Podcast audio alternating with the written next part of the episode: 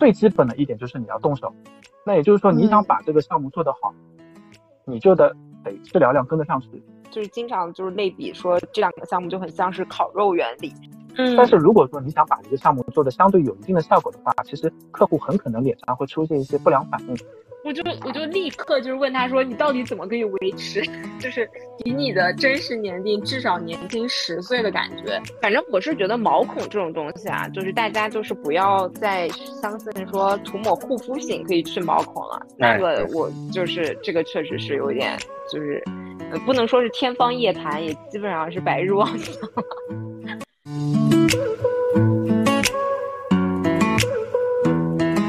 Hello， 大家好，欢迎收听加倍美丽，我是 Gina。Hello， 我是 June。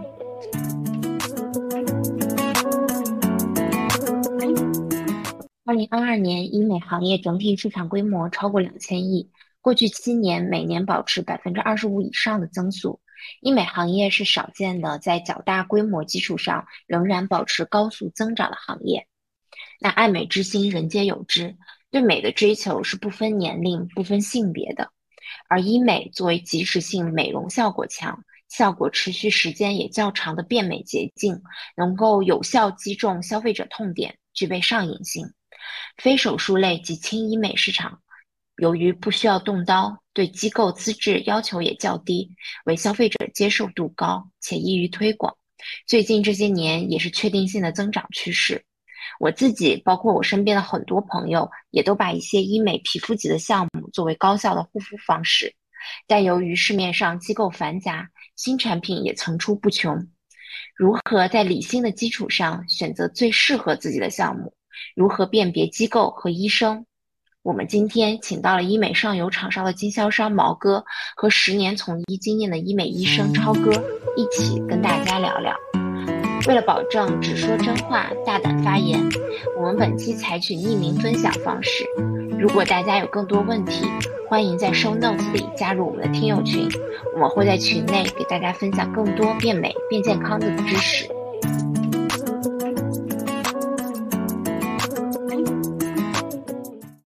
然后因为我们这档播客节目其实嗯，就是因为我们俩其实都是算是相关从业者，但可能都没有那个像二位就真的是在行业中，我们可能是在第三方的视角，就是因为我一我是做投资，然后我的搭档他是呃做 F A 做融资这块儿，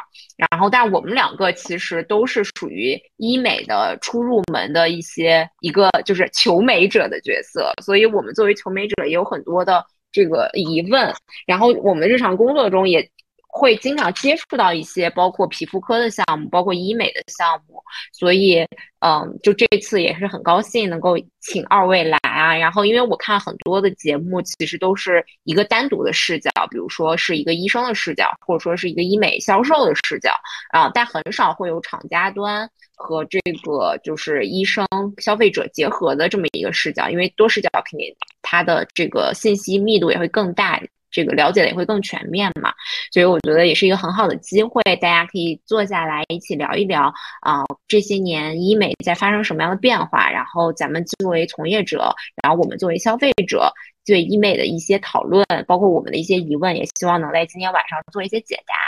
对，然后特别特别感谢毛哥和超哥做做客我们加倍美丽的节目啊，然后那要不就请。要不先请毛哥先介绍一下自己，然后超哥也介绍一下自己，给我们听众稍微介绍一下。啊，好的，大家好，那个，呃，我呢是已经在这个行当呢做了将近六七年的一个产品的一个经销商。我们主要做的产品呢，就是一些光电类的，就比如说大家比较熟悉的像射频类的热玛吉啊，或者是光电类的一些飞梭，以及是水光的一些设备。呃，所以所以那个毛哥是主要是一个就是对接上有很多厂家，然后做经销，然后您日常工作其实就是一一方面从左手从厂家那边拿机器，然后了解这个机器的情况，然后去把它卖到一些对应的可能比较适合这个机器的下游渠道，我能这么理解吗？嗯，是的。嗯，明白明白。那我感觉就是毛哥可能对于厂家的一些技术和下游的这个消费者了解。和还有一些机构的了解应该都比较多啊，咱们等会儿可以稍微展开聊一聊。那要不再请那个超哥也稍微介绍一下自己。啊、呃，大家好，我是那个呃皮肤科医生啊、呃，之前是在公立医院啊、呃，主要以看病为主，现在呢是在一家啊、呃、大型的民营机构做那个医美皮肤科医生。大家有什么想了解呢？待会我可以给大家呃以我的视角给大家做一点介绍吧。好，谢谢大家。嗯。哎、嗯，超哥。当时在呃三公立三甲医院的时候，也是做就是医美整形科这个方向的吗？还是比如皮肤科、呃？因为医美皮肤科呢，它属于皮肤科的一个相对比较小的范畴。皮肤科呢，嗯、它分这个皮肤外科啊、皮肤内科啊、呃，像中西结合科、嗯、真菌科啊、呃，还有治疗科啊、呃，还有就是医美皮肤科，它有很多个小的科室。嗯、我当时呢，就就相当于在一个。啊、呃，大的科室就是在所有的科室都会待，然后医美皮肤科也待过啊、嗯，然后呢，主要还是以皮肤外科、皮肤内科为主啊、呃，做一些皮肤的小手术啊，然后还有就是常常规皮肤病的一个诊断治疗啊，就比如说啊、嗯呃，寻常性银屑病啊、牛皮癣啊、白癜风啊、湿疹啊、皮炎啊、荨麻疹啊啊这一类的，就是常见病，包括带状疱疹啊，常见病的一个诊疗。那在医院呢，主要还是以啊，就是看病啊为主，然后呢，后面呢出来以后呢，才是主要从事医美皮肤科相关的一些啊治疗。嗯，明白。哎，那当时是有什么样的契机让您当时就是因为公立医院还是就是还是给大家觉得说又是铁饭碗啊，然后社会地位啊，然后这种。还就是什么体制内啊，还是蛮蛮难得的。当时怎么想说从公立的体系出来？呃，这个嘛，因人而异，因为每个人他擅长的点不一样。嗯。啊，在公立呢，他的确在各方面的待遇啊、呃，包括社会地位都会比较高嘛。然后呢，嗯、但是公立存在一个不太好，就是不太适合我的点就是。啊、呃，在科研这方面，你需要花很多时间跟精力，啊、呃，去做这些工作，嗯、不单单是看病为、嗯、看病为主，你还要啊、嗯呃、写课题、写文章，啊、呃，写国自然，嗯、每年的话就要花很长的时间跟精力去做这些事情。那民营比较好的一点呢，嗯、就是你可以把所有的精力都花在你自己喜欢。爱好做的事情上面，同时呢，嗯、也是给更多的求美者啊、呃、带来就是美的一个需求嘛。我想这在这方面呢，嗯、相对来讲更适合我一点。嗯，明白。好呀，那个两位其实都是就是在行业里面也待过很多年了，因为两位都有待超过我不知道十年有有这个以上的时间吗？差不多。差不多有，差不多，对、嗯、对，我是一四年一四、啊、年开始出来嘛，出来以后就已经在、嗯嗯、在皮肤科啊、呃、皮肤科的医院开始在工作。嗯嗯嗯嗯嗯，对，那正好这十年，其实我觉得，因为可能也也有经历过周期嘛，因为我之前看项目的时候，其实也明显能感觉到，比如说最近这段时间，就主要是以轻医美为主，可能就是偏光电啦、水光啊。啊，这种皮肤类的一些医美的这个这个项目会比较火啊！我不知道从二位的眼里，就是比如说医美的这这些年有发生哪些变化吗？就是从趋势的角度上来说，可能比如说让那个呃毛哥，然后也先分享一下。呃，我入行医美的话，应该是在一七年左右。我觉得从一七年左右开始的话。嗯呃，主要一个变化就是说，大家对于轻医美或者说是微整的一些接受度的话，比起以前的话会有大幅度的上升。这个从这几年的一些医美行业的白皮书上，大家都会看到，一个是医美的盘子可能会相对越来越大，第二个就是说大家对一些微创项目或者是无创项目的接受度会相对越来越高。那么做医美的话，不再仅限于是做一个整形外科的一个手术的改变，很多一些轻医美，比如说像水光啊，像一些射频、光电。呃，聚焦超声之类的项目的话，都会越来越受到一个客户的关注。然后像一八年开始的话，嗯、那个热玛吉，那个一下子在市面上超级爆火。那紧跟着热玛吉之后的话，嗯、像那个普通纳斯 D，那个追拉提，以及比较现在的像超声炮这类的项目，就是都是属于一些轻医美的项目。那这些项目的话，就是说也是呃逐步都在进入大家的一个视野和范畴，然后呢也从射频、激光、聚焦超声一点点在进入大家的一个视野。所以毛哥就是、嗯、是什么样的契机进入这个行业的、啊？之前是做医疗器械销售这个。呃，之前我们呢主要是做互联网医疗，也就是像类似于好大夫这样的平台，嗯、那么是方便患者去跟医生进行一个沟通，因为我们知道大三甲医院的医生都非常忙，而普通的一个消费者或者说是一个患者，他要去看病的话，本身来说是非常不方便的。那么互联网一些平台的出现的话，嗯、在一定程度上是帮助患者。去相对性的解决了一些看病啊，或者说是复诊、呃随访的一些问题，让那个消费者在一些就医的途径上有了一个更加便捷的选择，或者说多了一个选择。然后在这些选择当中呢，我们会逐渐发现，就是不同的科室，那个消费者的一个粘性度，或者说是他的一个消费欲望是不一样的。那么我们当时平台主要做的是妇科、儿科和皮肤科，其中皮肤科里面的话，皮肤美容那一小项又是相对粘性特别强，客户的一个消费欲望也会比较大，所以当时后来我们就从那个互联网医疗逐步往医美这个方向进行发展。嗯，明白。然后当时入行的时候就是什么最火啊？就是在接触到器械里面。呃、嗯。我当时的入行的时候的话，可能是正好属于，呃，热玛吉还没有超级火之前，因为我当时可能是一七年入行的，当时的话可能是超声刀和热玛吉两个项目都是相对来说是属于消费值比较高，然后有一定的知名度，但是呢还没有出现一个超级爆款的项目，就是说你可能做一个高端项目，大家都会知道有做热玛吉或者是超声刀，然后呢等我入行了大概一年左右。那个热玛吉突然就是爆火，然后因为热玛吉相对超声刀来说的话，它是一个合规的项目，因为热玛吉四代的话，它是有医疗器械注册证的，而超声刀的话，它目前还没有拿到国家的一个第三类医疗器械认可，所以当时的话，就突然间热玛吉的热度就直接在这些仪器里面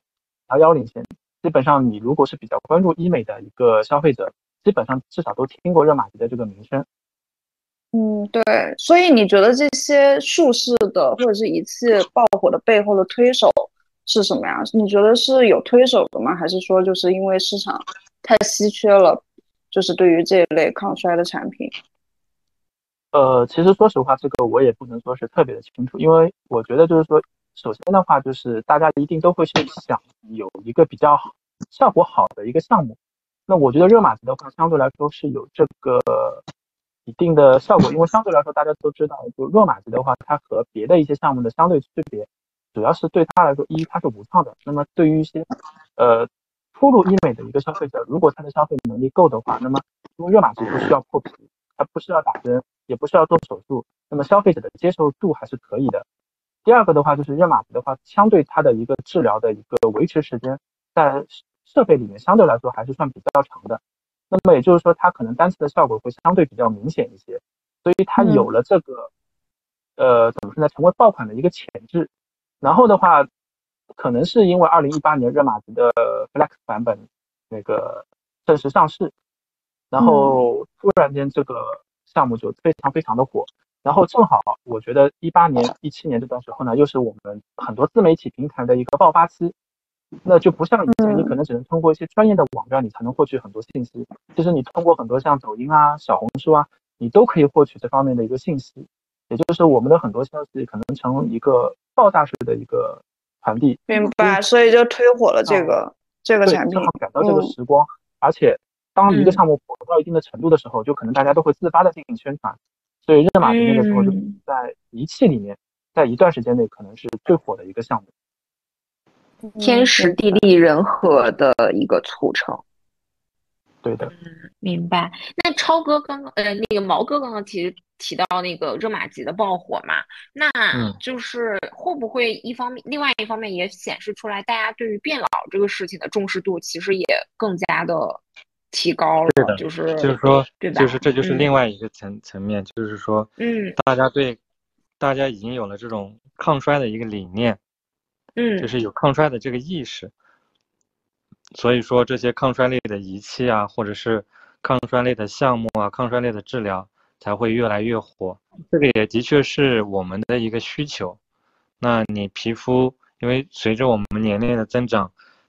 皮肤总归是在松弛有下垂，嗯，然后呢，嗯、我们皮，因为我们皮肤衰老呢，它总归是从表皮，然后呢一路到真皮啊，到我们纤维结合，嗯、再到我们的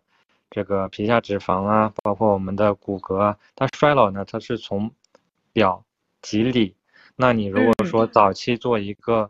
抗衰的一些治疗的话，那可以让我们的衰老的速度变得更慢一点。那如果说，哎、呃，大家同样都在四十岁，可能在你四十岁的时候，你的皮肤还是三十岁的一个皮肤，那这样你在同龄人里面的一个皮肤状态、皮肤衰老的程度，那肯定就会更好一点。嗯，那对我们的这个工作啊，或者是各方面也会有一定的优势，有一点帮助。嗯，确实，就有一个表维持在一个比较好的状态上面。哎，对，明白。哎，那现在就是我自己的感觉哦，就是呃，不知道从一线的角度上来说是不是这样？就是我觉得现在抗衰的人就是越来越年轻化，就是，然后现在我自己身边很多就是我的同龄人可能就是在二十七，就是二十五到三十这个阶段嘛。然后其实很大一部分人，包括我自己，其实都已经开始了一些抗衰项目。就这个的趋势是现在是是大家越来越焦虑和对于抗衰这个年纪层是越来越年轻了吗？这几年，就说明大家对自己的要求会越来越高一点。那抗衰呢？我们因为从二十五岁开始，那我们的胶原就已经开始流失了。嗯、那胶原的流失就会，呃，在我们直观上就会看到皮肤松弛啊、下垂的一个外观。那抗衰呢，肯定是宜早不宜晚嘛。你抗衰的越早，嗯、那你就花更少的钱，然后呢，你可以让皮肤维持在一个更好的一个状态。嗯，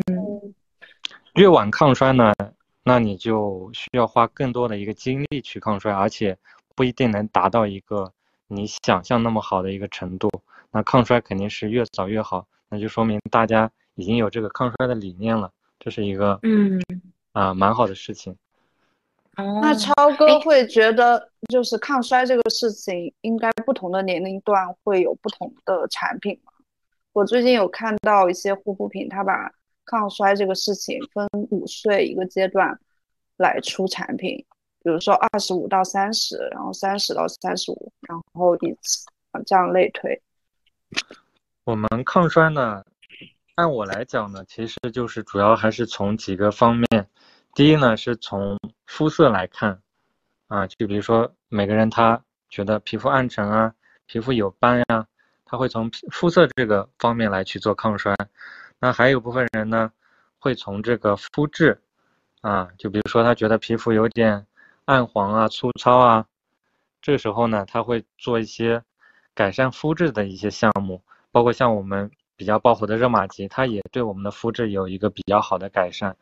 那还有一个抗衰的一个层面，就是我们轮廓的一个抗衰，就比如说，呃，很多人呢，他会会有一个，啊、呃，泪沟啊，或者是法令纹的一个外观，这个呢，它其实对我们的这个状态它是有影响的。那包括像有些人的他的一个，呃，颊凹啊，或者是我们颞窝的这个地方明显的一个凹陷，它也会显得人比较衰老，那就是从轮廓的方面。也可以做抗衰啊，包括像有些人双下巴呀、末那个我们的口角囊袋啊比较明显，包括像我们全全部的这个区域，有些人苹果肌这个区域会过度的一个脂肪的堆积，它也会影响我们的一个外观。就是说抗衰呢，它其实从各个层次、各个层面都可以去改善它，可能改善某一个点，你整个人的状态就会好很多。嗯，明白。哎，所以就是我能这么理解，就是其实抗衰它不是一个，就是可能比如说像是您刚刚提到的一些注射类的材料，因为它是物理性的填充嘛，它可以达到一种就是我们说的一夜回春的效果。但是很多的项目，像您刚刚提到的，比如说一些光电类的项目，虽然它有即刻效果，然后但是它可能更多的还是一种维养型的项目，就是就是说我是希望说，并不是希望说我在三十岁做，让我去回到二十岁，而是说我在三十岁开始做，然后我未来的十年一直维持在三十岁的状态，是这么理解吗？哎，是这样的，就是说就跟我们爬楼一样，那正常情况下我们、嗯、我们的皮肤状态它是在一个比较靠上的位置，那可能我们的楼层就比较高，但是呢、嗯、你随着年龄的增长，它的皮肤就会一阶一阶再往下走。这个时候呢、嗯、我们可能做一个项目，本来你在五楼，哎，我们拉到六楼，这时候呢你才从六楼再慢慢往下走、嗯、下来一点，我们再拉上去一点，这样的话那你的皮肤就一直可以处于一个比较高的楼层、嗯、那不会说一路一路往下走。那其实抗衰的目的呢，它不是为了逆转衰老，它主要还是抵抗衰老。嗯，所以这就 echo 到刚刚的那个话题，就是其实抗衰它不分年纪了，这样就因为在任何年纪我都可以去加强自己的这种抵御衰老的这种抵抗力。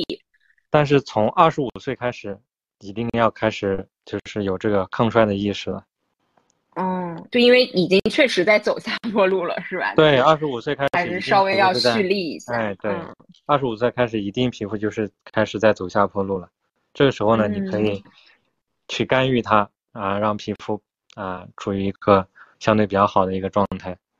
嗯，还有一个问题啊，就是看看两位有是不是有不同的答案，就是这个医美的这个进阶，我们应该是怎么去进阶呢？就是就是比如说我们初期应该选择入门级的项目，应该是从什么项目开始？然后比如说到中期，然后到高级项目。我不知道高级这个词用的对不对啊，可能就比如说不管从价格的角度来说，还是说它的效果的角度来说，有没有这样的划分，有没有这样的进阶的这个这个步骤。要不我们先请毛哥，毛哥这个从厂家端和机构端的角度上来说，一般都会怎么去推荐？呃，如果从那个医美厂家的一个情况的话，他们可能会从两个方面来进行简单的区分，一个就是说这个产品的一个价值，或者说它的一个售卖的一个价格。因为如果作为普通人来说，你刚进入一个医美的项目的话，我觉得价格一定是一个非常重要的考量的呃东西。那在这个情况下的话，可能比较常见的话是比如说像光子，或者是一些比较低能量的半导体激光，可能是大家初入医美项目里面最开始接触的。然后当你有了一定的接触之后的话，那可能会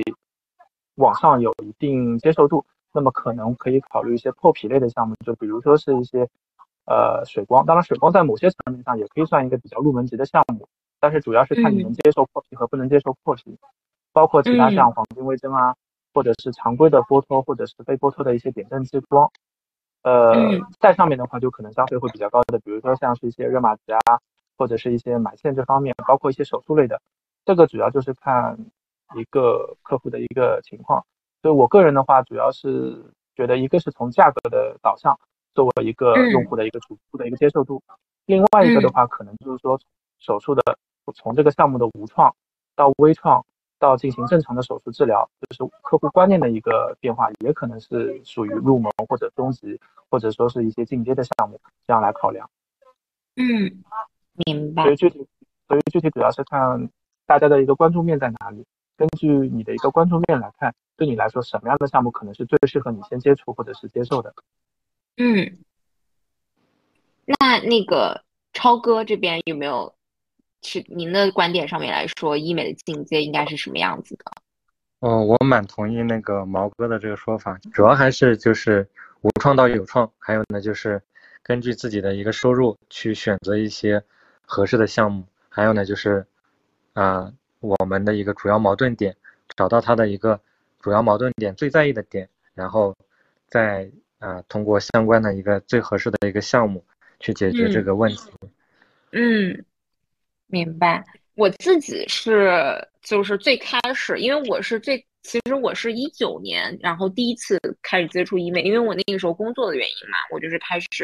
看一些医美的项目，然后因为本身就是女孩，所以我对医美这个东西反正就是就是一直就是很很好奇，但是又非常不敢。然后当时也是一个就是看一个项目的机会，然后知道有做光子嫩肤这个事情，所以我的第一个项目也是做光子嫩肤，就是那个 M 二十二。然后我做完之后其实没多大的感觉，而且我我觉得挺痛的。我也我后来我后来跟很多人说，我觉得做光子嫩肤很痛，他们都不能理解。我不知道是不是当时我遇到医生操作的问题，还是机器的问题。然后，但是我后来我就没有做光子，然后我就在我的朋友介绍下去尝试了打水光，就是我第一次打应该是也是打的菲洛嘉吧，然后我就觉得当时打完之后就是惊为天人，就当时打的时候当然也是很痛苦啦，就是要敷麻药，然后我我还是用了手打，所以就是在脸上要手打，用那个注射器打针打针打几十个针嘛在脸上，然后结果打完之后过了三天，因为我恢复能力很强，然后就没什么针孔了，然后就那一整个月我都觉得自己的状态特别好，就是脸上就是因为有的时候还是之前还是会有一些爆皮卡粉的现象嘛，那一个月就觉得就是每天脸都水当当的感觉。然后其实当时也不贵，打完可能我记得也就两千多块钱吧，然后能维持一个多月的时间。然后我就觉得说，哎，这么一换算好像也还蛮划算的，因为有的时候我们的护肤品就是就是多多少少也是会买一些大牌啊，什么比如说什么雅诗兰黛啊、兰蔻啊，再往上升可能是兰妹啊，然后什么La Prairie啊这些，那一瓶的面霜可能也要两三千块钱，然后也就用个一个半月、两个月，然后那个效果可能也就是一个几乎入眼察觉不到的效果。所以我觉得这么一换算下来，我当时觉得说，哎，水光好像还是蛮，就是对我来说它效率还是很高。所以我后面就坚持，就从我记得从二零年到现在吧，可能就是每我现在是每两到三个月会去打一次水光这样子。然后，然后中间我也是，就是因为是有我也是了解到这个抗衰的观点，也是当时访谈一个机构医生的时候，然后那个医生，我记得当时我第一次看他来跟我们访谈的时候，我一直觉得他是八五后，因为他状态特别好，就是皮肤就是很好，但除了皮肤好之外，就整个人状态是那种精气神很足，就是能量很足的感觉，然后脸上也完全没有皱纹，穿的也都很时髦什么的。然后访谈完之后，然后我问他说，能方便问一下您的从业的这个年从业的时限和您的年龄吗？然后他跟我说他是七六年的，然后我当时一整个就是，我就我就立刻就是问他说，你到底怎么可以维持，就是比你的真实年龄至少年轻十岁的感觉？然后他就说他就是从差不多三十岁左右开始打热玛吉，啊，他也是应该是中国当时热玛吉可能还没有拿证的时候，他可能就会就会再打一些这种抗衰的仪器。然后我就是从那一年开始，就是我记得特别清楚，就从二一年开始，然后我就去打了我的人生中的第一次热玛吉，然后我现在就是现在是打到第二次嘛，我是一年半打一次啊、嗯，去年年底刚打了一次，然后我就决决定把这个项目还是要坚持下去。王磊可以说一下你你你的这个医美的进阶之路。我其实比较是属于非常非常谨慎的消费者。在涉及到就是可能要要破皮或者是动刀或者是说就是在单价五千块钱以上的这种这种支出上啊，我首先会就是我只会选择三甲医院，就是这是我谨慎的地方。其实其实我也很佩服基娜，就是她可以去私人诊所去找自己信任的人去打针，但是我完全不行。对，我这里也想跟超哥讨论一下，就是。在在选择这个机构的时候，就是选择三甲医院和选择私立医院上，就是你会觉得有什么不同吗？嗯，是这样的，就是说，其实我们很多民营机构的医生都是从三甲医院出来的，就是我们一、嗯、我一开始讲的，有些人他适合啊、呃，可能他的一个科研能力会更强一点，啊、呃，他适合待在三甲医院。有些人呢，他可能不适合待在三甲医院，他可能更适合待在民医院。但是呢，大家都是师出同门、嗯、啊，都是啊学的临床医学这个专业，然后呢，最终都是在这个公立的三甲医院都有啊系统的一个培训或者系统的工作过，只是说在后面的这个岔路口，大家的一个选择的方向不一样，所以说在公立医院也可以选到你觉得啊很满意的一个医生，那同样在民医院你也可以选到一个就是相对来讲比较好的医生医生，那同样的一个点，在公立医院可能也有啊不那么如意的医生，那在民医院也是同样的一个道理。那主要的这个东西呢，嗯、呃，一一方面可能就是靠啊、呃、朋友去介绍啊，就比如说好的饭店宣传的人多了以后，它一定就是好的一个饭店。那好的医生也是一样，那你只有去自己去接触他以后啊。做了治疗以后，对你自己来讲，他才是是不是一个好的医生，或者是是不是一个值得去做治疗的一个地方。嗯，明白。但是，哎，超哥说到有一个前提，就是说，就是私立医院的医生，如果是全是从三甲医院出来的话，我觉得是没问题。但是，并不是所有的医生都是经历这个这个三甲医院的这个体系的吧？我理解。嗯呃，在上海来讲，应该大部分。都是从就是公立医院出来的，嗯，但是嗯，但实际上的话，很多地方并不是这样，很多地方因为民医院的它的一个门槛会相对低一点，这方面的话，毛哥肯定是更有发言权的，因为他以前是做这个互互联网医疗的嘛，可以让毛哥多、嗯、多讲几句。对，我其实是会觉得像像那个八大处的医生，我去看了，我就非常放心，因为他们都是博士。然后那个姐姐都会说发表了多少多少篇论文，对，呃，这个我正好是稍微有点发言权，因为正好我们以前是做互联网医疗的，所以在这方面我觉得会有另外一个衡量的指标，就是说我们现在去看很多医院的排名，比如说复旦有复旦榜，中国科学院有它的科学院的榜，但是我觉得这个的榜单在很多程度上对于一个患者或者是一个求美者是没有用的榜单。当然，我是从另外一个角度来说，并不能说它完全没有。为什么？因为很简单，比如说我们说复旦榜，它会把全上全中国的一些医院进行排名，从零到一百名，那这是最牛逼的一百家医院。嗯、但是如果你是作为一个消费者，你去看医院的话，是不是对你来说，你更关心的是我要去解决什么问题，对不对？而不是说这家医院是不是排第一。就比如协和，它基本上年年都是 number one， 但不代表协和什么病都看的是最好。嗯、比如说你去看。心心内科或者心外科的病，那么在阜外和安贞医院，它就会比协和好，对吧？嗯、或者那看皮肤科病的话，那如果只论排名，那华山的皮肤科专项排名它也会比协和医院好。所以说，排名的话，有些时候是片面的，就是说我们可以在排名，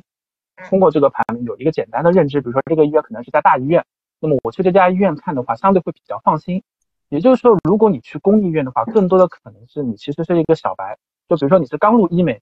你不知道医美的东西是啥，做错东西，你怕有问题。那么在这个程度上，我觉得你可以优先先考虑公立医院，因为相对来说，公立医院的一个底线以及公立医院对产品入门的一个审核，相对来说它会更加严格。所以在这方面的话，是公立医院是相对有自己的一个优势以及口碑的。这也就是为什么大家对像北京的八大处、上海的九院啊，它的一个吸引力是非常非常夸张的。对，但是呢，医美也是一个不一样的科室。就像我们去看病，我们会发现一个很很现实的事情，就是尤其是手术类或者是治疗类的项目，做得好的并不一定是主任，并不一定是 S C I 发表几百篇、几千篇的大佬，因为做治疗最基本的一点就是你要动手。那也就是说，你想把这个项目做得好，嗯、你就得得治疗量跟得上去。如果说你一年只接受一例的注射量，和一个人一年接受一千例的注射量，那么在同等条件下，我相信一定是注射一千例的这个医生，他的一个治疗度或者治疗量会更好。所以在我们选这种专项的一个治疗的时候，那医生的一个实操的一个数量是非常重要的。这也就是为什么我们很多以前做过医疗行当的人建议大家去看医生的时候，并不是说上来就建议大家马上去看主任。一是主任的号非常非常难约，第二个是主任可能是专病的一个治疗非常好，但是通用病的话，可能他并不一定非常的了解，所以我们很多时候看病的话，会建议大家优先找一些高年资主治，或者是说一些副高，那这样的话可能能更容易的解决你的问题。所以我们把它带入到医美这个行当的话，你可以换换换一个角度来说，就是并不一定这个医生发表了很多文献、很多科科普，他就是一个在这方面服务非常好的。嗯、我以前做互联网的时候，很多服务最好的医生不是主任，不是大主任，恰恰是一些主治医生。他不只是服务好、服务细致，而且他的很多衡量数据的指标都比一些大主任更加领先。所以，对于我们普通的一个消费者来做医美治疗，或者说是其他看一些疾病的话，没有必要就只围着一个主任转。很多时候，一些年轻的医生技术并不差，或者说这个医生如果一直是接受实际的一个治疗数据的话，那他的一个技术并不会差。所以，作为一个怎么说呢，这个公立医院的一个医疗美容机构，除了像八大处、九院或者我们说的科学院皮肤病医院，以及上海市皮肤病医院这一些。华山医院这一些比较有出名的代表性医院，大部分的医院的话，其实皮肤科或者说美容科或者是整形科的话，它其实是一个小科室。小科室的话，意味着它的患者量并不会多。那并不会多的话，就意味着它的一个手术量或者是它的一个治疗量，大部分医院其实是并不多的。同时还会导致一个什么问题？就是它很多设备的更新会更新迭代非常慢，因为皮肤科本身是个小科室，而医院每年更新的一个设备是有限的。医院不可能说每一样设备我都去采购，没有这么多经费。那医院的话，它首先要考量的是这个设备是不是能对大众的一个治疾病的治理得到一个最大的范围的解决。所以我们公立医院去买设备，它不会优先买医美设备，它一定是优先买帮老百姓解决问题的设备。嗯、而私立医院就不一样，它买的设备一定是最新的，或者说是紧跟时代潮流的。所以医美的话，现在是每年都在不停的发展。我们可以以最简单的那个童颜针为例，比如说童颜针的话是二零二一年获批的，实际上很多大一点的私立机构都有童颜针，但是我们可以这样说，目前全中国没有一家公立医院进了童颜针。也就是说，如果你想享受一些比较，就是接触就是比较紧跟时代潮流的一些项目，或者说是那个。你想比较快接触到一些比较新的项目的话，其实你去私立医院，可能你更快的能享受到这个项目。而公立医院的话，涉及到它的一个公立的公益性质，以及说产品的一个进院的一个审核流程，通常是要一年以上。那可能是这个产品已经入到我们国内审批合规了两三年，甚至三四年，这个产品它才会进到医院里面。所以你在公立医院的话，并不是说一定。都可以享受到什么都是最一流的。其实有些项目的话，反而是在私立你可以更先享受到，或者说他的一些医生操作的实际的一个操作次数，并不会比很多公立医院的医生都差，可能只有一些像九院啊、八大处啊这些以整形美容为主的医院才可以比他们更好。明白。哎，所以我可以这么总结吗？就是那在技术方面，其实八大处和九院还是说是业内。嗯，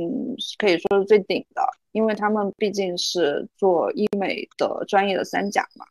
然后呃，其实也不能这么说，只能说他们的一部分医生在这方面是比较出名的。嗯、因为公立医院的话，还涉及到一些产品的一个诉求，所以有时候他们的一些操作实际数量的话，并不会比私立医院多。所以他们里面的有些大佬可能特别的厉害，但是不能说整个医院所有的医生全部各个方面都很好，因为。私立的话，它是以市场为导向，那么它的医生对于很多项目或者是业务的追求，一定是以市场为导向的。但是公立医院不一样，公立医院的话，它的很多导向是以公益为老百姓服务为导向的，所以它的医美属性是排在第二位的。因此，我们可以一个怎么说呢？可能不一定特别好的例子，就比如说我们一些啊、呃、疤痕的修复或者修补，那么从公立医院它的角度最实际的一定是把这个东西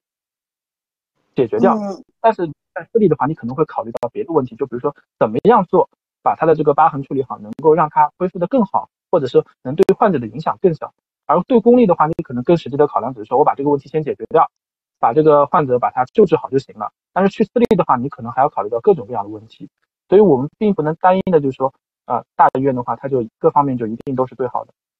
嗯，明白。然后在选择私立医院的时候，我们就是普通消费者应该怎么去选择呢？有没有一些就是先后顺序？呃，我前面已经说过了，其实从医院的选择上的话，我觉得如果说这个消费者他是初入医美的，就比如说他对很多医美的知识是完全不不精通的，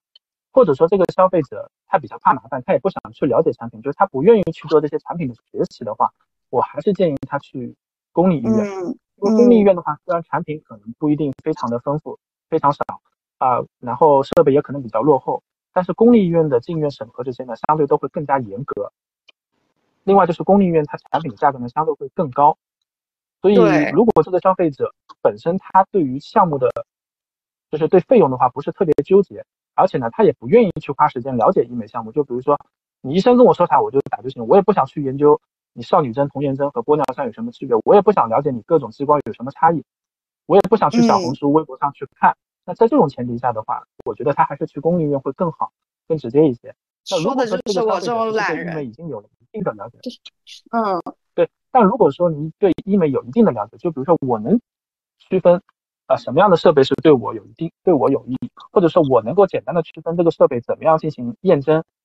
在有一定的基础了解的基础上，我建议你可以到一些中型的医美机构或者是偏高端的医美机构。嗯、那这些机构的话，相对来说它的这个产品和设备也是相对比较靠谱的。至于一些价格特别低的那个医美机构呢，反而有时候我并不建议大家去定一些疗程性的项目，因为现在我知道大家可能以前在那个抖音啊，或者是一些嗯直播上都能看到一些医美的项目，现在在私立领域会非常非常的便宜。那这种的话，很多就是在一些价格偏低、纯粹走流量的一些机构。但是呢，这里会存在一个很大的问题，就是说每一个医美机构它都会有相应的运营成本。那运营成本的话，如果是假设我们打个比方，比如说它的运营成本假设要五百块钱做一个项目，嗯，然后现在我这个项目呢，进院的耗材价格可能是一百块钱，然后我现在直播就卖一百一十块，嗯、那从耗材的角度它确实是盈利的，但是如果我们把它放到医院的营销层面，它一定是亏钱的。嗯、那如果说消费者通过网购一下子进行团购，团购了这个项目之后，就会出现一个问题，就短时间之内这个项目确实是可能给机构带来了一定的利润，但是我们把它均分到大家都治疗好之后，其实这个机构是亏钱的，而且我们可以说你接的项目越多，你可能亏的会越厉害。那所以在这个时候的话，如果作为一个消费者你去定了一个疗程的套餐，很可能会遇到一个问题，就是当你准备去做好疗程的时候，这个机构可能就倒闭了。嗯，明白。所以我还是觉得，就是去私立医院的话，对于一些比较追求更新的项目，以及说对医美有一定认知的消费者，那你完全可以考虑去私立机构。通过这几年国家的整治，其实很多私立医院的规范程度都比以前有了质的提升。嗯，明白。哎，所以在这个仪器类的操作上，你觉得不同的医生会导致这个结果的不一样吗？呃，这个是一定会存在这个问题的，因为，呃，我们举一个例子就非常简单，就是同样一，因为皮肤科就像超哥前面说的，哪怕是皮肤科，它并不算一个特别大的科室，等它它细分之后，你会发现它会有皮肤内科、皮肤外科，那不同的医生他会有不同的专精项目，那很多项目的话，你会看到其实很多项目通过不同的设备都可以达到接近或者类似的效果，那你使用不同的设备或者是医生的使用习惯不同，它一定会造成你治疗使用的方式会不一样，那同样不同的方式、不同的设备也可能导致不同的效果。对，所以这比如说像像热玛吉这个这个仪器，你觉得不同的医生就是操作起来的，呃，这个占比会大吗？就对于效果的影响，它的占比会有多高呢？呃，其实这个东西呢，我们没有专门的进行详细统计，但是呢，嗯、一个医生对于热玛吉的一个操作熟练程度的话，对于消费者的体验，我觉得体验感，它那个感觉、嗯、就痛或者是不痛是吧？就我有的医生他可以就是打到可能就是七七八九，然后有的医生可能就是打到就是四五，就是可能患者就痛的受不了了。呃，其实是这样的，就是我觉得热玛吉官方以前其实是有在一些培训会议上是有明确说明过，就是说其实消费者能够达到的能量级别和医生的技术相关性并不是特别大。嗯，我们常说的就是说操作会影响治疗的结果，更多的是这个医生在操作的过程中，他是不是随时和客户沟通，呃，随时和针对客户的反馈来进行合适的能量调节，以及根据皮肤一个治疗的一个反应下。嗯，给予合适的能量治疗，那这才导致它的一个治疗效果会有差异。就比如说我们治疗热玛吉，你在不同的部位，你使用的能量肯定是不一样的。但是你会发现，如果说没有经历过一些专门培训的医生，他可能打热玛吉全程，比如说四代的 C P T 一千两百八面颈部治疗，他可能全程都是一个能量，不进行任何能量等级的更变更。那这样的话，他一定治疗的效果是没有一个根据客户的反馈随时给他调节能量的医生来说效果更好。现在的话，就是大家都在做价格竞争，那么大家都在做价格竞争的话，就大家又会特别怕客诉，也就是客户投诉。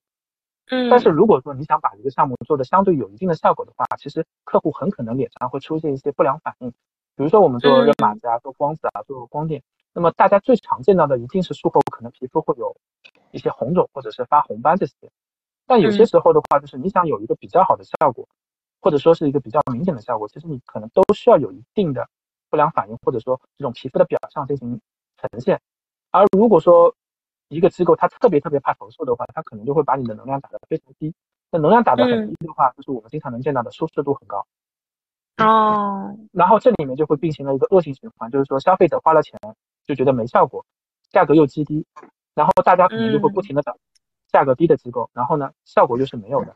所以我觉得这是怎么说呢？可能机构现在也是没办法，因为现在医美的价格战确实确实是非常惨烈。但是从消费者的角度，我觉得价格仅仅是一个考量维度，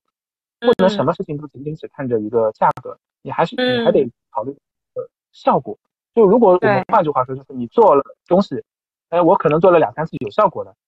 其实你花的钱未必很多，而你有时候可能贪便宜，我去找了一个体验，我做了十次，其实我花的钱也不少，但是可能我做的效果是非常轻微的。是的，同意同意。所以消费者在去做各种机构的选择的时候，真的是需要做很多很多的功课，然后可能还是要听呵呵听一听身边姐妹的一些过往经验，可能才能够很好的判判别出来，否则干扰因素真的是太大太大了。觉得就是有时候呢，就是你可以去借鉴朋友的一些经验，但是每个人的话，他的皮肤肤质或者是情况其实都是不一样的。所以做医美的话，其实我觉得是比较比较需要注意的一点，就是不要别人做的效果很好，我就一定觉得我的效果也很好，也不要是因为别人做的没效果，就带入到我可能做也是百分之一百没效果，因为每个人的情况不一样，具体的话你都需要在医生面诊之后，根据你的情况给出你的给出你的一个解决方案。其实一般很多医生的话，他可能会给你好多解决方案，那么根据你自己的接受度以及你的经济能力，选择自己比较合适的一个解决方案，才是对你来说最合适的一个方案。而不是说一定要盲从，比如说大家说热玛吉都好，我就一定要去做热玛吉；大家说超声炮很好，我又马上去尝鲜做超声炮。还是要根据自己实际的情况，你选择合适自己的一个解决方案才比较好。另外，我也很同意超哥前面说的一点，就是说，如果是大家真的准备去考量以后做医美的话，确实提前规划、提前准备的话，你其实可以更多的节约钱，而不要说今天这个项目火了，我去做一下；明天那个项目火了，我去做一下。嗯、就是今天做 A 项目，嗯、明天做 B 项目，每次都打一枪换一个地方。这样的话，反而你会发现做到后面，你可能效果没有什么用。嗯，是的。哎，刚刚其实也提到说，就是这个新材料，还有一些光电的设备嘛。然后我们现在就可能，我要这个再请教一下二位啊。比如说这个新材料，我不知道从临床端。嗯，超哥这边就您怎么看待这些新材料啊？比如说，就是这些年大火的，就这两年大火的吧，童颜针、少女针，过往的这个玻尿酸，还有这个现在的这个胶原蛋白。对，就是您您您您觉得这些新材料，就是现在对您来说，您首先您认可这些材料吗？然后他们有没有一些呃比较适合的一些人群，或者说比较适合的部位啊？嗯，这个问题非常好，就是说。任何东西它只要是存在，它肯定是有它的价值的，嗯、就是说它一定是适合一部分人群或者适合一部分部位的。那我们呃作为医生来讲呢，如果说选择，就比如说就比如说现在比较火的这个童颜针，嗯，不是说童颜针打在任何地方它都是很好的，它肯定是要选择部位的。嗯。就比如说，如果说我们明显的一个，嗯、呃，假凹或者是颞窝、太阳穴的一个凹陷，嗯，去靠童颜针去改善它，这就很不现实。那一定是要靠这种大分子的一个支撑材料，啊、呃，去去更有效的去把它我们深层的一个脂肪式或者是骨膜上的一个骨性的凹陷去给它解决，嗯，嗯这个才是最关键的。那我们去选择材料，最主要还是看，嗯、呃，它的一个，首先我们是在什么部位，第二呢，我们是解决什么问题。嗯、那如果说，呃，就比如说我们在太阳穴的部位、腋窝的部位，那最好的材料呢，一定是这种有支撑性、填充类的材料，啊、呃，就比如说我们的玻尿酸。这个是用的时间最长的，嗯、这已经是最适合的。嗯、那比如，再比如说，如果说我们解决的是一个额部的一个不平整的一个问题，嗯，额部的不平整呢，玻尿酸填进去以后，它就会出现一个问题，就是说，嗯、呃，它摸上去，嗯、呃，会有这种软软的感觉。然后呢，还有一点呢，就是在你额肌收缩在动的时候，你也可以感觉到。它上面这些填填进去的这些东西，它会随着我们肌肉的一个收缩，它也会动，嗯，而且它很很容易出现一个不平整的情况。那这个时候，我们额部的一个微调呢，就是可以靠像我们的这个童颜针去改善，包括像我们口周的一个年轻化，嗯、口周的这些细纹啊，眼周的这些细纹啊，它也可以去靠童颜针。就是说，这种再生类的材料。它可以解决这些细小的问题，它可以给我们带来惊喜。那如果说是一个明显的一个容量的一个缺失，嗯、我们主要还是靠这种支撑性的材料啊，比如说就是啊玻尿酸啊，或者是现在比较火的这个少女针，它也有一定的一个填充作用。嗯嗯。啊，胶原呢，它就比较适合填在这些啊皮肤薄的地方，然后有一定透光性的地方。嗯所以说，胶原最适合的地方就是在我们的一个泪沟区域，就是我们嗯啊、呃、眼轮，就是我们下眼睑这个区域，因为它这个地方皮下脂肪会相对比较少一点。这个时候呢，靠胶原的话，它不容易透光，然后呢，也可以起到一个遮盖黑眼圈的一个作用。就这个地方呢，胶原会更适合一点。嗯，明白。所以我我我自己简单理解啊，包括我之前看项目，我自己总结，可能因为玻尿酸也分大、中、小分子嘛，可能也有一些不同部位的一些，嗯、包括一些那个，啊、呃，这个这个呃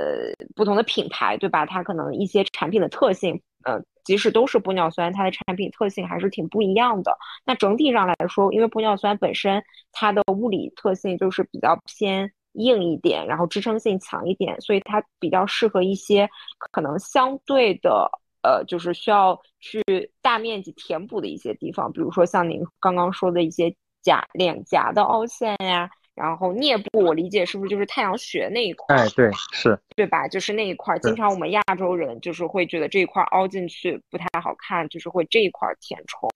然后像是胶原蛋白，嗯、我自己是填过，然后我我我我也是一直是。做那个那个那个泪沟的填充，因为我就是黑眼圈比较重，哎、对, 对，然后也是天天对天天熬夜什么的，然后因为它本身那个颜色也是偏白色，它不像玻尿酸是透明的，对, 对，所以它特别适合做这种呃黑色区域，就是黑眼圈部分的一些填充，然后使得它的这个黑色颜色也可以减。简单，而且它的那个填充的部位也比较小，对, 对吧？对，所以它也用量也不会特别多。包括像我们口周，因为很多人他口周的一个肤色都会比较暗沉嘛，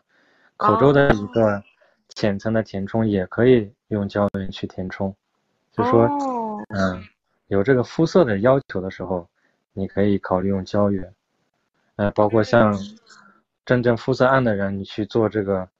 呃，嗯、我们的这个蜂巢皮秒，它的一个嫩肤的效果也会非常好。嗯，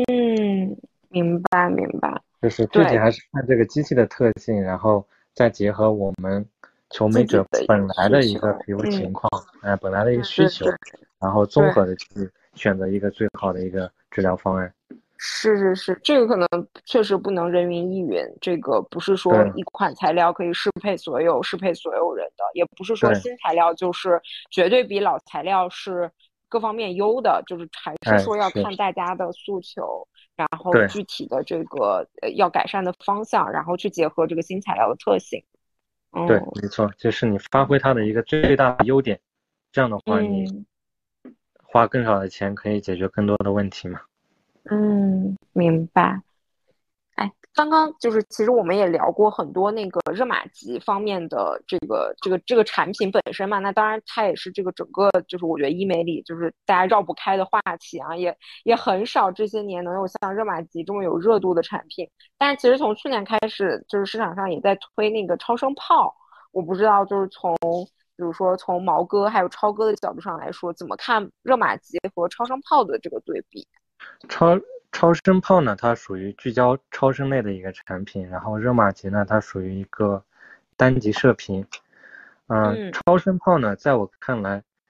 主要还是解决的是一个我们皮肤下垂的一个问题。因为超声它为什么叫聚焦超声？它其实就是就像我们有 四点五 的一个头，还有一个 三点零 的一个头，它其实就是代表着它是一个不同的一个聚焦深度。嗯，那我们常规来讲 四点五 毫米的深度基本上就是在我们的这个 smart 筋膜层，那当我们的聚焦超声聚焦在这个层次的时候，当我们的这个筋膜层被一定的能量去刺激的时候，它就会有一定的收缩性，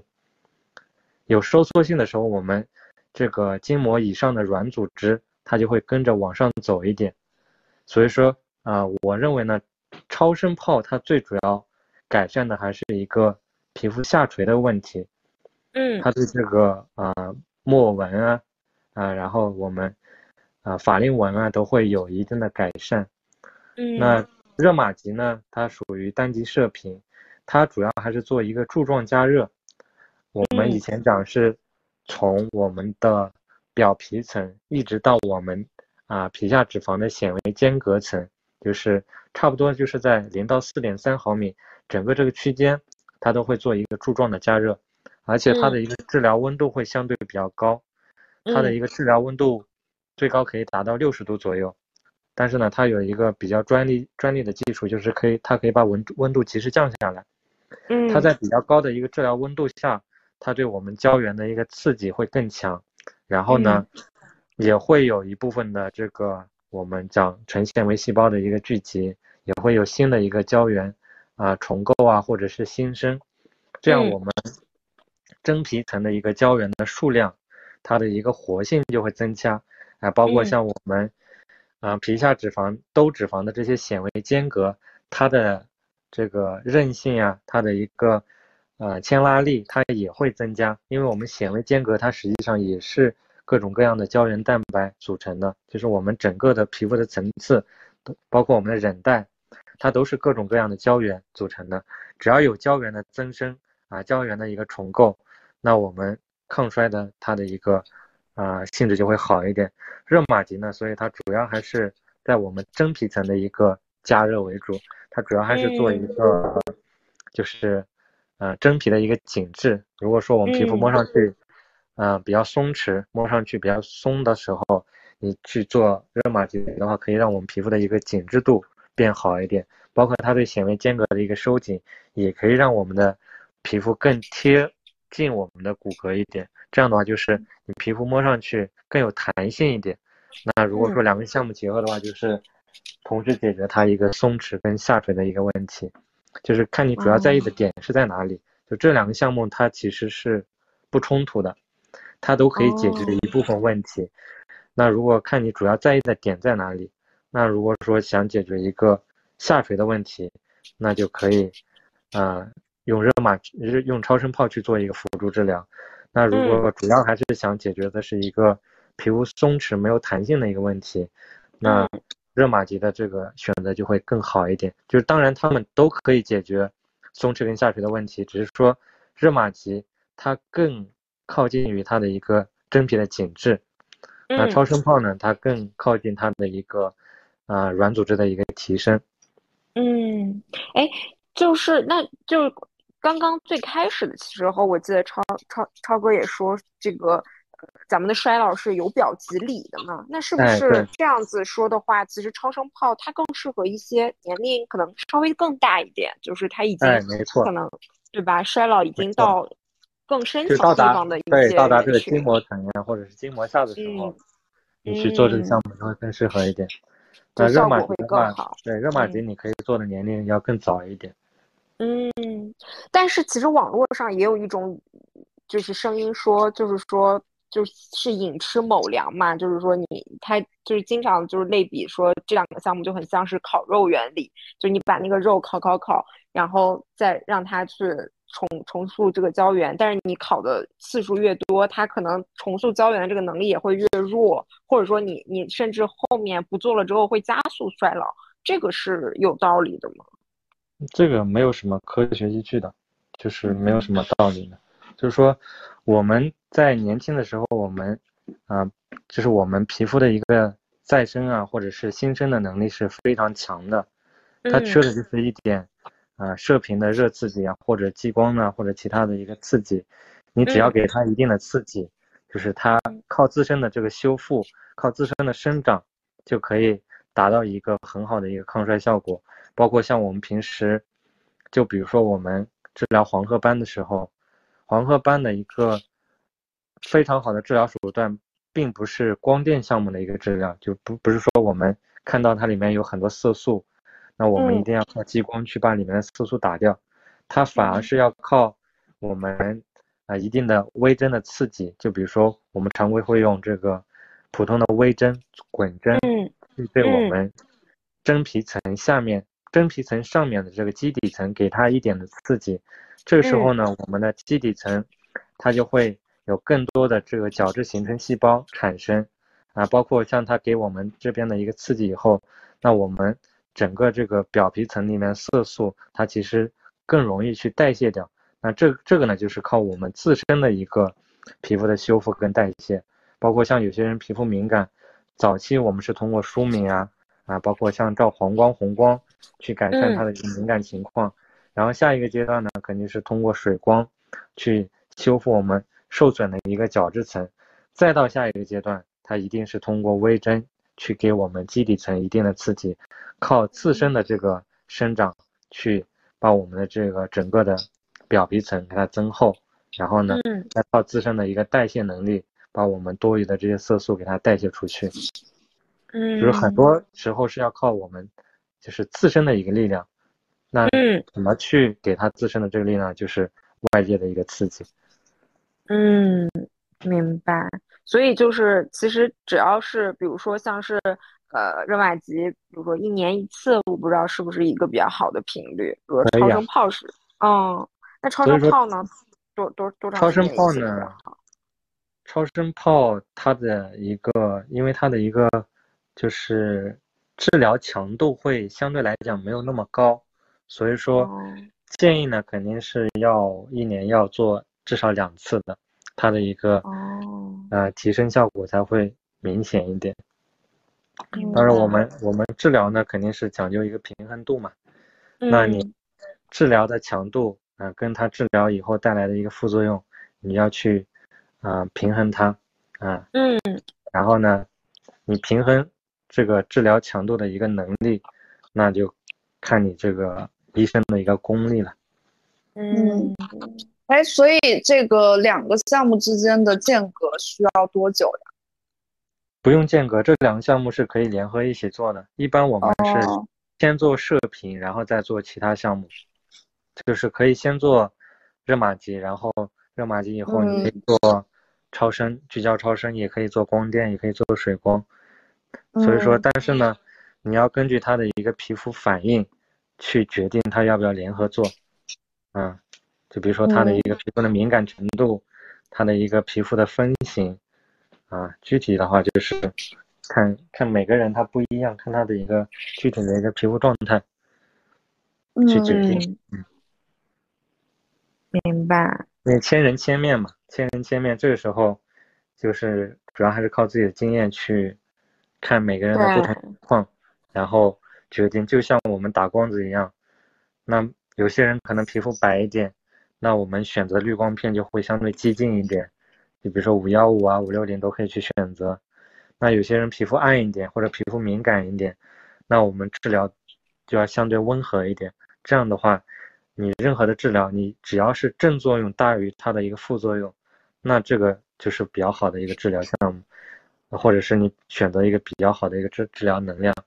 那如果说你治疗完以后，它的副作用反而大于它带来的一个正向的效果，那这样的话就是不太好的。所以说这个东西还是要看评估，然后看你的去医生的一个选择。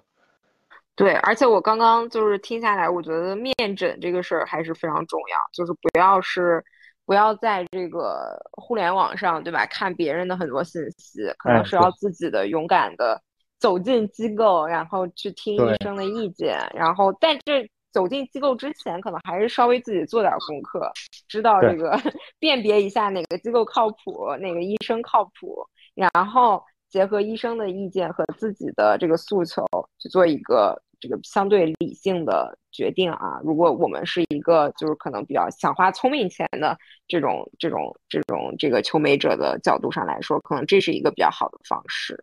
还有一个方式就是你可以看这个医院开的时间长还是短。哦。那如果说一个机构，比如说开了十几年，那它的一个各项的一个运营，嗯、它肯定是会趋于一个更好的一个状态。嗯。那如果一个机构啊刚开始可能开了不到一年两年，它的各方面肯定就会没有那么成熟啊，包括它的一个价格的一个设定啊，各方面的一个成本啊，包括它的一个运营，它都会有问题。主要还是说刚开始做医美，要么就是选择这个。啊，公立的这个三甲医院，要么你可以选择那个，就是这些开的相对比较久的这些医美机构，这也是一个、嗯呃、可以选择的一个方法。嗯，明白明白。大机构你总总归是、嗯、在大机构你踩到坑的概率肯定是比你在小机构踩到坑的概率要相对低一点。对，我现在很迷信那个香港医院，就是。您怎么看香港医院？我就觉得香港医院就是很靠谱，然后价格也很很好，就是少女针可能就是国内的三分之一的价格。这个就跟，因为就像你买车一样，你像你在香港在国外买车，肯定要再比国内要便宜很多，因为很多时候它有一个关税的一个问题。嗯。其他呢，就是这个东西。讲一万遍都是你试过以后才知道，那可能你去香港去了一次，你觉得那地方蛮好，那可能在国内这些医院你去了一次感觉不好，那就会觉得国内不好，但其实应该更多的横向去很多机构去对比。是不是有很多新材料，他们其实就是进中国的，呃，第一步可能会到香港先去。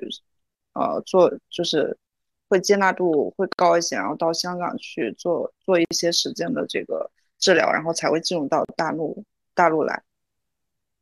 香港那边用材料可能会用的早一点，就像童颜、嗯、他们那边最早的那个 sculpture， 他们用的也会更早一点。嗯，这是什么原因啊？这个是法规有什么？哦，对，因为我觉得这一点其实我们国家会做的比较好，虽然说我们用了用的产品可能会比别人晚很好几年，但是我反而觉得这一点我们国家要争取，其实做的要比很多地方要好很多。这很简单，比如说像少女针，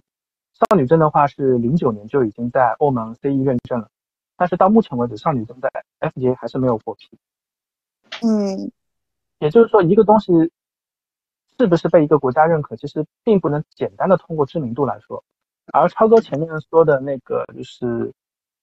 高德美的那个朱元翠，他的话其实是零五年应该就得到欧盟 C E 认证了。那台湾地区和香港地区，他们的话是只要 F D A 批准了一些呃产品，他们是可以直接引入的。所以只是在使用方面，确实是可能会比我们更加便捷。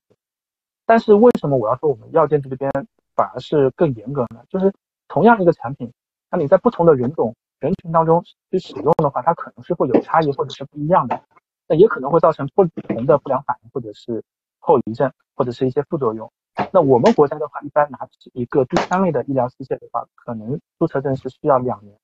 甚至可能是更长的时间，尤其是一些像一些、嗯、呃消炎剂的这种玻尿酸的话，它可能临床实验的时间包括随访的时间会更长，那它拿证的时间可能是超过两年、三年甚至更长。那这样的话，还可以在比较严格的一个范畴内，让大家得到一定的保障。那当然，这不是说就一定不会出现后遗症，而是说在比较严谨的临床实验、临床案例的那个观察下，我们可以得到比较靠谱的数据，比较严谨的推断，而不是我今天操作了一个人，我觉得上远征效果很好，同源征效果很好，那我就可以类推啊，所以上远征、同源征都会有这个效果。其实很多时候我们会有这个误区，而药监局呢，就是因为这方面相对来说批的会比较严格，所以呢，就是我们有些产品可能你看到啊，高德美的那个舒元萃，它零五年就在欧盟认证了，但是它可能到现在才准备在中国进入临床，或者说准备拿第三类医疗许可证。所以有时候不是说我们啊拿到晚了就一定是不好，包括我们可以看一下，就是我们现在童颜针也好，少女针也好，包括是微医美的一个重组胶原蛋白的冻干纤维，它的一个注册证，我们可以在药监局的网站上去搜一下，他们的注册证上的配属语栏、嗯、全部都加了一段话，就是让注册人在产品上市后开展上市后随访研究，关注长期安全性，提供主要评价指标，就等等一段话。而你可以发同时间获批的，比如说像高德美的定产，也就是瑞兰定产，呃，柴尔登的智妍，它的备注一栏是没有这段话的，嗯，但是我们可以知道，不管是玻尿酸也好，童颜针、少女针也好，它绝对不是说有备注它就可能会有不良作用，没备注就没有不良作用，其实都可能会产生一些，比如说炎性反应啊，包括是漏牙这种啊、栓塞这种可能性。但是为什么只有这些新材料才有呢？就说明它目前临床的时间还相对比较短，或者至少在国内的临床时间还比较短。那我们注册证的话，一般是每五年需要重新去续注册证，或者去延续它的注册证。那么，像玻尿酸的话，这类产品很多时候已经上市了很长时间了，它的安全性或者说它出现的不良反应的概率，其实大家的数据统计已经相对是比较完善了。而这些新材料的话，它的不良反应的统计，或者是有些不良反应它可能是迟发性的，它可能需要过了两年、三年，甚至是四五年、十年，它才出现。那这个的话，就可能需要厂家，包括是各个医疗机构配合后续的随访以及申报反申报，才能后续来观察这个情况。所以说，有些时候我们的国家虽然说没有可能没有办法第一时间体验一些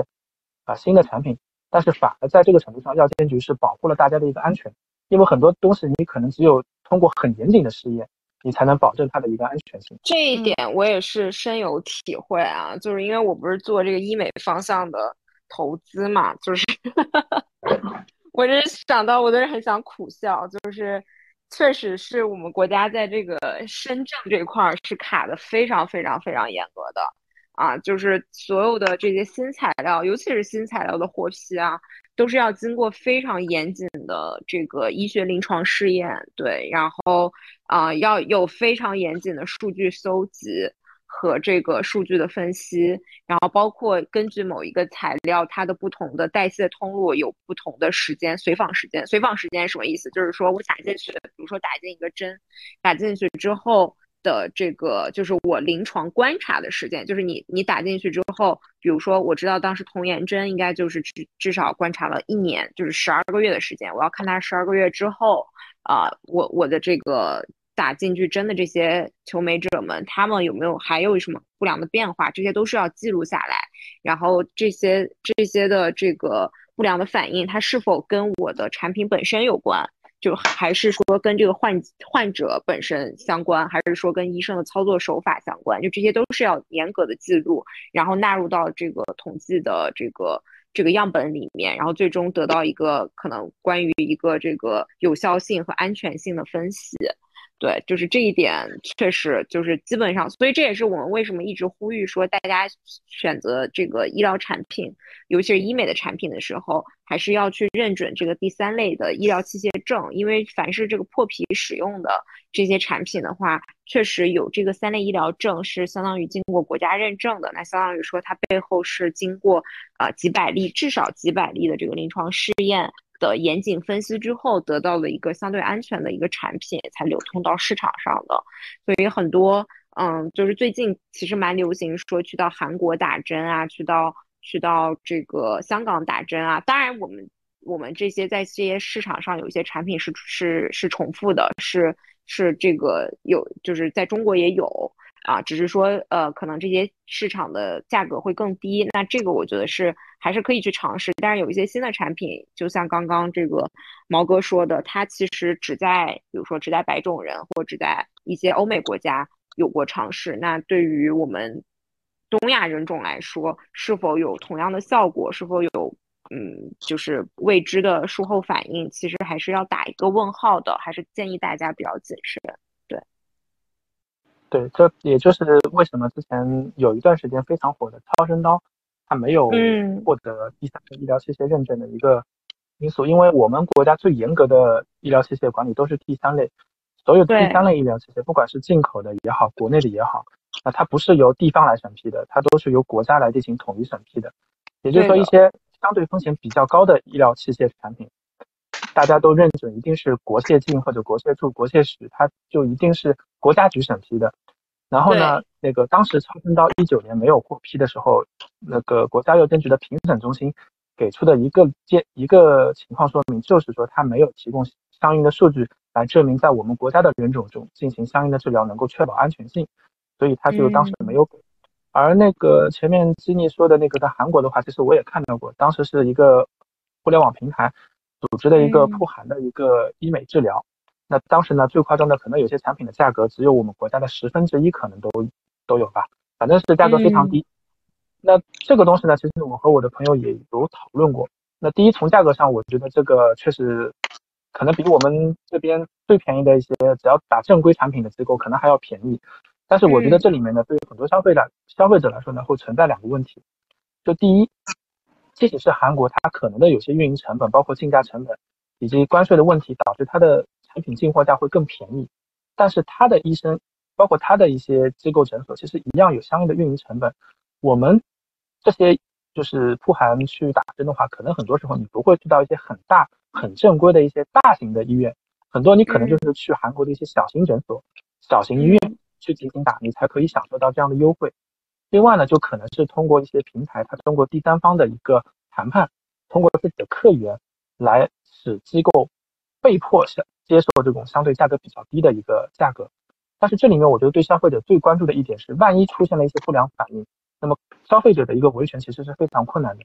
因为你不像在国内，你在自己机构，我不能说维权一定方便，但是至少你可以不用很麻烦。比如说你在上海，那我在上海出现问题，我可以直接在上海进行投诉，你找药监局啊，找相应的机构，其实都可以投诉，你可以比较简单的去处理这件事情，相对比较简单的去处理。但是如果在韩国一旦出现了医疗纠纷，你你的处理会非常麻烦。第一，没错，我们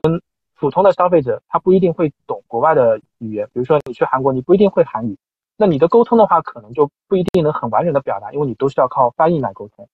第二个就是我刚才说的，就是万一你出现了问题，你是不是还要保证一直要和韩国那边进行沟通？你是要人过去呢，还是说需要找一个翻译不停的帮你去处理？其实万一出现了问题，你的术后维权是会非常非常的麻烦。而且一些很小型的一些机构和诊所，万一出现了一些情况，那么你的一个啊、呃、治疗也可能会受到影响。而且之前我记得我们国家的相关部门也发出过警示，那铺韩去进行诊停的话，要注意辨别相应的医院。那一定要找相应有资质的医院，嗯、万一找到一些小的医院的话，还可能会出现一些风险或者是手术问题。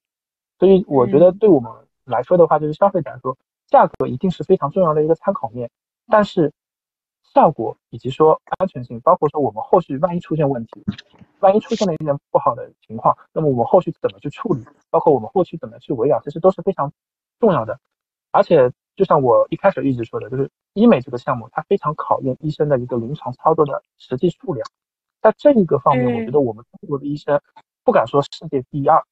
那我相信任何一个国家都没有资格说世界第一。我记得以前有一个加拿大的医院，他们曾经跑到华山医院参观，然后当他看到华山医院一天的皮肤科的门诊量是有四千的时候，那那个私立医院直接惊呆了，他说我们一年都不一定能看到四千个患者。所以在治疗量为导向的一个医美行当里面，我觉得我们大部分的医生，或者说是很有守则的一些医生，他的操作的技术并不会比欧美的医生差。相反，我觉得很多是靠实操或者是以操作为导向的话，我们的医生其实可能会更好。所以有时候我觉得我们没有必要盲目的去相信香港、日本或者是那个一些韩国地区的医生，其实很多时候他们并不一定会比我们的国内医生技术更好。当然，我不否认他们可能有一些医生也是水平非常好的，但是我相信我们很多的医生其实真的技术并不比他们差。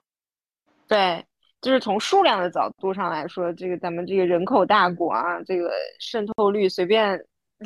拉平一点的话，这个操作的数量上角度都是可能是别人的好几倍。包括其实少女针其实问世也很久了嘛，那我之前也有了解过，它之前在这个欧洲卖的可能五年的量可能都不如少女针在在中国卖的一年的量。就这个刚问世对吧，这个华东医药它就卖了大概从出厂端就卖了六个多亿的收入啊，大几万支的这个少女针，就是还是还是确实这个国国人的消费水平和这个国国内医生的这个案例量不是开玩笑的。对，好呀，然后那我我们就后面就是问一些这个具体可以指导我们的一些这个这个这个小 tips 啊，就是比如说让超哥和这个毛哥各推荐一个这个，比如说在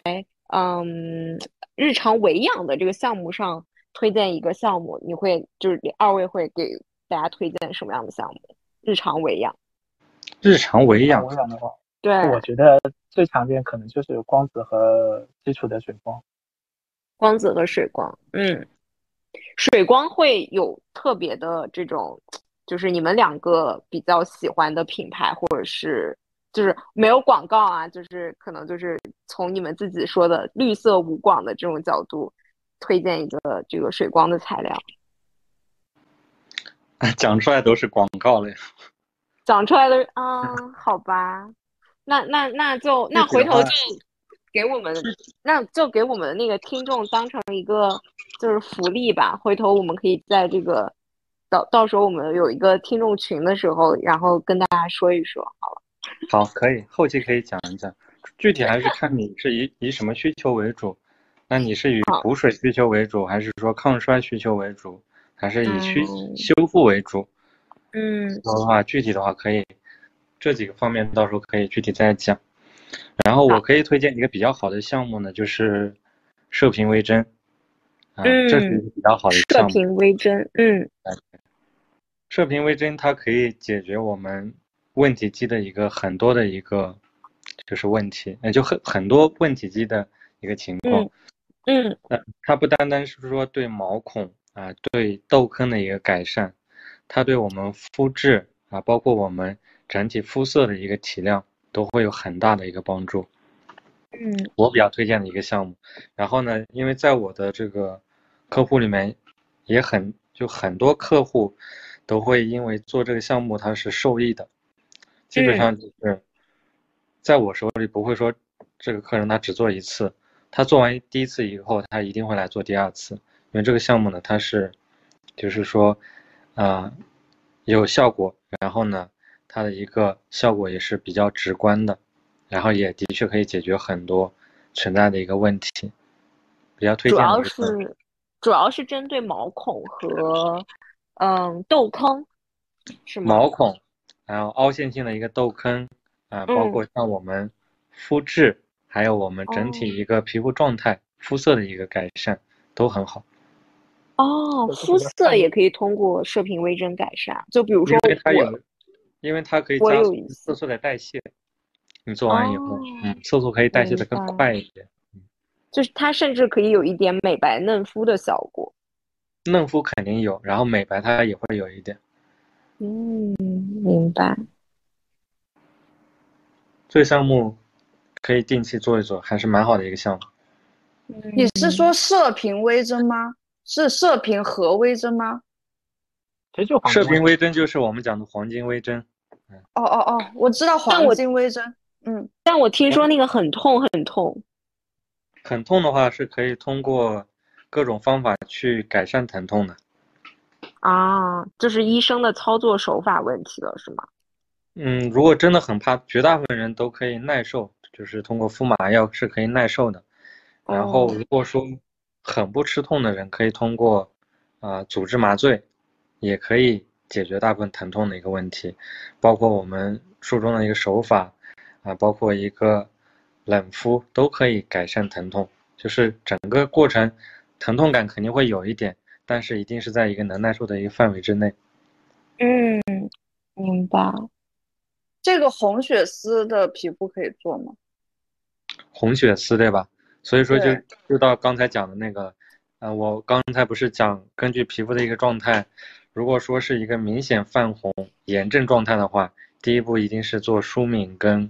啊、呃、红光或者黄光的一个治疗，然后到第二个阶段才是水光的一个治疗，到第三个阶段是到微针的一个治疗，那包括像黄金微针、射频微针，它也属于这个阶段。具体能做黄金微针还是要看皮肤状态的，它适不适合在当时那个阶段做这个治疗。明白。那这个项目的频次一年大概是怎么样一个频次比较合理？因为它是这样的，呃，射频微针呢，它在微针上面是有绝缘体的，它只有针尖上会有一个射频的能量释放出来，也就是这个项目它是不结痂的，对我们表皮层它因为它不会结痂，没有表皮层的一个，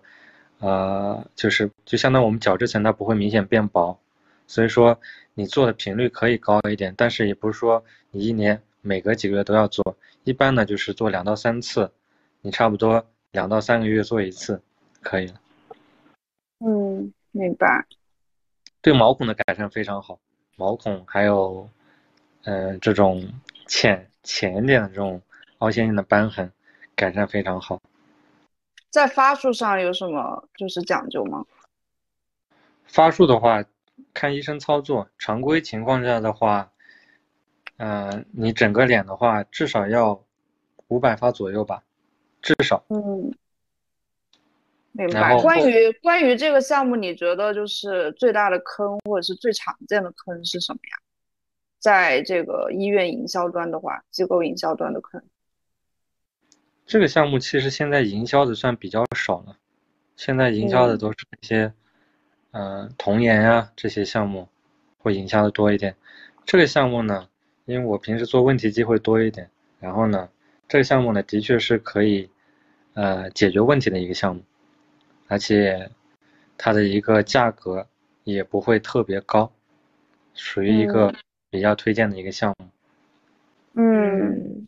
反正我是觉得毛孔这种东西啊，就是大家就是不要再相信说涂抹护肤品可以去毛孔了，那个我就是这个确实是有点就是，呃，不能说是天方夜谭，也基本上是白日妄想了。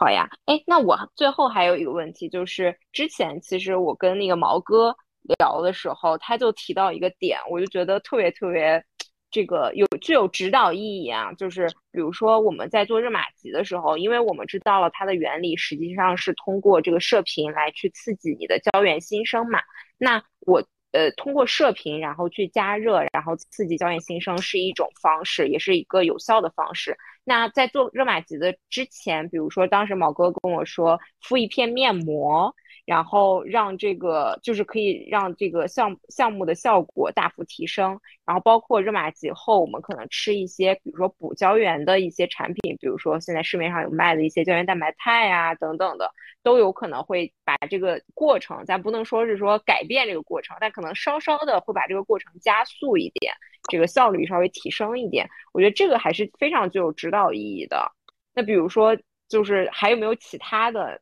再给我们分享一两个这种类似的 tips， 就是可能在术前术后我们需要注意的一些地方来去提高这个项目本身的一些特就是这个效果。通过敷这个面膜补水，然后呢、嗯、然后治疗的过程中呢，它也是能量不断的去递增，就是说我们一般刚开始低能量的一个叠加，让我们啊、呃、真皮层的一个温度更高一点，这时候呢温度更高以后，它的一个电阻会相对来讲会呃更低一点，更低以后它的一个治疗的一个疼痛感就相对会来讲会更弱一点，就是说它可以通过这些手段去啊、呃、降低它治疗的一个疼痛感，增加它一个舒适感。对，嗯，是的。我讲一个小点，就是说我们呃平常用的水杨酸，在那个水杨酸、oh. 它是一个非常好的一个东西，它它的一个作用除了它可以治疗我们痘痘，因为它是属于水溶性的一个、嗯、我们叫贝塔羟基酸，它可以渗透到我们毛囊皮脂间的深度，起到一个抗菌的一个作用。其次呢，它还可以起到一个抗炎修复的作用。这个呢，就是我们现在用的相对比较少的，就是在大多数医院用的比较少，但是比较实用的一个方法，就是在我们做完这些破皮类的项目啊，就比如说皮秒啊、爆破，或者是黄金微针啊，或者是剥脱性的点阵，做完以后用低浓度的水杨酸再刷一刷的话，它可以啊让它的一个恢复更快。这个这个是比较少做的一个东西，这个也是我目前经经常在做的。嗯，这个确实会有一点反常识，哎，因为大家平常都知道刷酸其实就是算是一种就是嗯类剥脱，就是说一一种就是这种也我不知道怎么描述好啊，类类似说修毁重建的这么一个过程。这就是就是你要了解它酸的一个特性。酸呢，它是分、哦、就是我们市场上用的比较多的就是两类，一类呢它是果酸、嗯、一类是水杨酸。果酸不同浓度果酸它的一个剥脱的深度不一样，然后这个就要讲到你表皮的一个层次嘛。表皮我们从最上面的角质层到我们下面的颗粒层，再到我们下面的极层基底层，它每种酸它剥脱的一个深浅不一样。水杨酸呢，它剥脱的要相对浅一点，基本上就是在我们角质层的那个区域。那这个果酸呀、啊，或者是柠檬酸呀、啊、杏仁酸这些呢，它属于剥脱的会稍微深一点，可以剥脱到我们颗粒层，甚至浓度高的时候可以剥脱到我们极层。那如果说剥脱很深的时候，你就要考虑它对我们表皮层的一个损伤。那如果很低浓度的时候，你可以对它的一个剥脱忽略不计的时候，它主要还就相当于发挥这个酸本来的一个性质，就是它的一个抗炎修复的性质。但是水杨酸会有这方面作用，其他的话主要还是以剥脱为主。对，这个大家还是最好还是谨遵医嘱啊，然后多自己多查文献，然后记住是水杨酸啊，不要这个。如果自己想尝试的话，哦，现在不能在家刷酸，还是要到医疗诊所。对对对对对。对，还是要多去问问医生。对对对，只是说有这么一个小 tips 可以让大家知道一下。嗯，我这边没啥问题了，王磊你还有啥问题？哦，我想问一下毛哥，就是关于现在这个假假机器的问题你怎么看呀？就是现在还很很猖獗吗？呃，我觉得这两年的话，经过一些厂家的努力，包括是国家很多呃监管，尤其是这两年严严刑那个监管医美的话，其实我觉得大环境已经比之前确实要好了很多，但是可能还是会有一些机构存在这样的侥幸心理，所以我是比较建议就是消费者如果去一些私立医院的话，就有些产品比如说像呃一些设备它可能都会有相应的官网验证，那么在去之前可以先简单了解一下相应的验证程序，这样的话你去治疗的时候也会有一定的保证。但是我觉得这两年总体而言大环境其实要比以前好很多了。以前我记得我一七一八年刚做的时候，最夸张的时候大家的宣传口径是市面上做到的 百分之九十五 的热玛吉全部是假的。嗯，也就是很多人以前对热玛吉的一些认知，或者说是或者说是一些错误的认知，很多都是当时的一些使用假治疗头导致的因素而产生的。包括我们现在看起来一些很夸张的问题，比如说做好热玛吉是不是脸会变成正方形，我想可可能大家看到这个问题都会笑，但是真的当时确实有不少消费者会问这样的问题啊，包括我不知道那个Gina当时有没有去参观过一些美博会，其实这两年已经好很多了。像前两年的话，一些美博会你可以看到在设备展区内，最夸张的时候可能每一个展区都有一台假的热玛吉或者假的那个聚拉提或者是皮秒这样的设备。嗯，之前是九十五的话，你觉得现在是多少？现在我我觉得现在可能最多也就 百分之十二 了不起了。哦，明白。因为我觉得大部分机构，尤其是一些做直客的机构，呃，在网上有挂点评或者是那个美团的这种机构，只要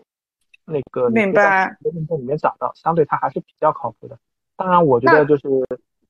基础的一些判别还是要学会的。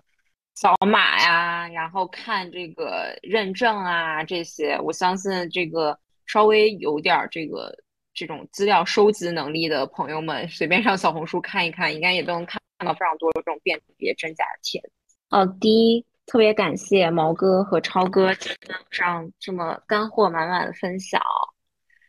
谢谢。对，然后希望这个听众朋友们就是可以来加我们的听友群，然后之后我们的超哥会为大家揭秘这个一些就是作为医生端这个绿色无广的就他个人的一些分享。对对，好呀好呀，然后也欢迎大家在我们的这个评论区给我们多多反馈，看大家还有没有什么关于医美相关的疑问，我们也可以在之后如果有机会的话，请这个超哥和毛哥超哥和毛哥继续为我们做这个更深入的分享。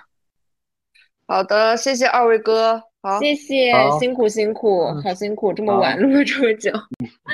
辛苦辛苦，谢谢。哎，早点休息，拜拜，拜拜，拜拜。